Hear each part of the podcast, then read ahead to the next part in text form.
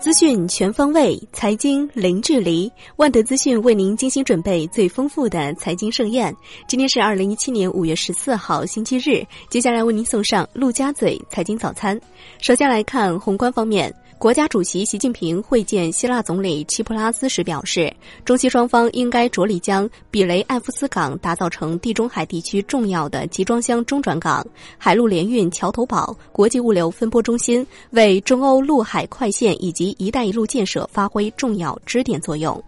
习近平会见巴基斯坦总理谢里夫时称，希望中巴稳步推进瓜达尔港及周边配套项目。中国和匈牙利建立全面战略伙伴关系，中匈双方将深化基建、交通物流、电信、电子商务等领域合作，推动在双边贸易和投资中使用本币结算。中方欢迎匈牙利成为亚投行的意向成员。习近平会见瑞士联邦主席诺伊特哈德，表示希望尽快启动与瑞士的自由贸易协定升级谈判。河北雄安新区临时党委副书记党小龙表示，雄安新区明确为绿色生态宜居新城区、创新驱动发展引领区、协调发展示范区和开放发展先行区四大功能定位。到二零二零年，新城雏形初步显现；到二零三零年，一个绿色低碳、信息智能、宜居宜业的现代化新城显露活力，成为具有较强竞争力和影响力的城市新星。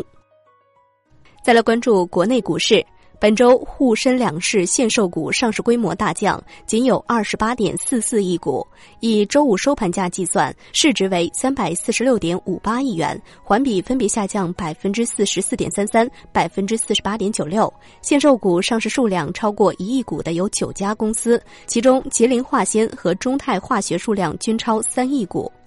深交所综合研究所发布，截至去年底，深市一千八百七十家上市公司中，约二百八十四家以不同方式参与了一带一路建设，其中产品出口规模九百多亿元，工程建设规模约一千五百亿元，设立制造基地约七十个，收购资产约六十家次。截至五月十三号，共有一千一百一十三家上市公司公布二零一七年中期业绩预告，其中六百零九家预增，一百一十二家预降，六十七家预盈，八十六家预亏。其中预增翻倍的公司有一百六十八家，预计中期业绩增长率最高的公司为生物业 A，净利润同比增幅为百分之五千七百五十七。金融方面，亚投行批准七份新申请，成员扩大到七十七个，新增成员包括智利、希腊、罗马尼亚、玻利维亚、塞浦路斯、巴林、萨摩亚。再来关注楼市方面，南京出台十大举措升级楼市调控，其中包括购房人新购住房在取得不动产权证后三年内不得转让，开发商采用由公证机构主持的公开摇号方式公开销售商品住房，摇号排序。五月上旬，北京全市新建商品住宅不含保障房共网签一千零一十套，环比下降百分之十三点七。今年以来，北京市新入市项目中，商品住宅项目没有一个单价超过八万元每平方米。截至五月十号，二零一七年拿地最多的二十五家房企拿地总金额超过五千五百九十九亿，同比涨幅超百分之百。其中有二十一家房企的拿地支出超过百亿，碧桂园共斥资五百八十二点四一亿元，冠绝同行业。北京各大中介公司已全面下调中介费用，最高下调幅度高达百分之零点七。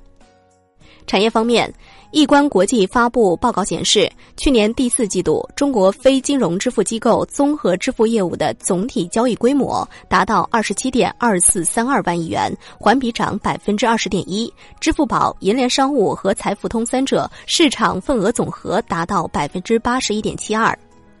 河北省积极推进雄安新区水利规划建设各项任务，下大力推进雄安新区及周边地下水超采综合治理，力争在全省率先实现地下水采补平衡。